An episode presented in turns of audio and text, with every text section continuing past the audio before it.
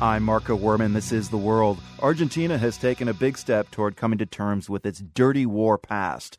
A federal court in Buenos Aires yesterday convicted two former military rulers of overseeing the systematic stealing of babies from political prisoners. Jorge Videla and Reinaldo Bignone are already in jail, convicted of other crimes committed during their rule in the 1970s and 80s. More than 30,000 people were disappeared, tortured, and murdered by Argentina's military during that period. David Sommerstein has more from Buenos Aires. Almost 40 years ago, mothers of thousands of kidnapped men and women began marching in Buenos Aires' main square, the Plaza de Mayo, wearing iconic white headscarves. They demanded the military dictatorship tell them where their children were. We know today those children were brutally tortured and killed. The mothers also wanted to know what happened to their grandchildren. On Thursday, a three judge panel convicted several former military leaders of enacting a systematic plan to steal those babies and hand them over to military officers and other families friendly to the dictatorship. The men denied the charges.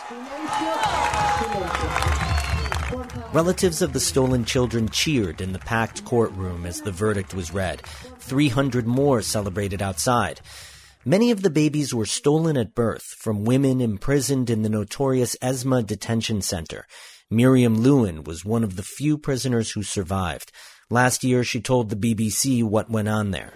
There were many pregnant women kept at the ESMA.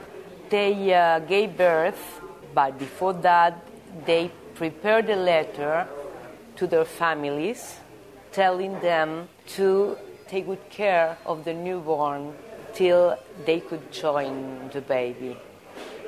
And it was very moving to see how they prepared their tiny clothes, and some of them drew flowers in the letters. We didn't even imagine that those babies were not going to their biological families. For many people here, the justice is long overdue. A commission formed after democracy was restored in 1983 didn't prosecute those responsible for the mass killings. It wasn't until 20 years later that trials began under late President Nestor Kirchner. According to Argentina's independent Center for Legal and Social Studies, verdicts have been reached for only 17% of those accused of state terror. Maria Victoria Moyano, a daughter of disappeared parents who's been reunited with her family, says the rest must be brought to justice.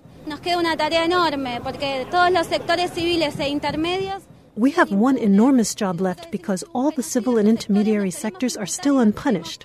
If we say there was a genocide, we must punish and jail those sectors.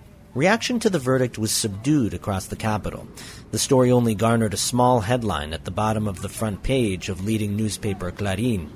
At a kiosk on bustling Corrientes Avenue, many people said the sentences were too little too late. Picking up a paper, Laura Gonzalez says the dictators should have gotten a hundred years or a life sentence, and she adds it should have been done many years ago. For the world, I'm David Sommerstein in Buenos Aires.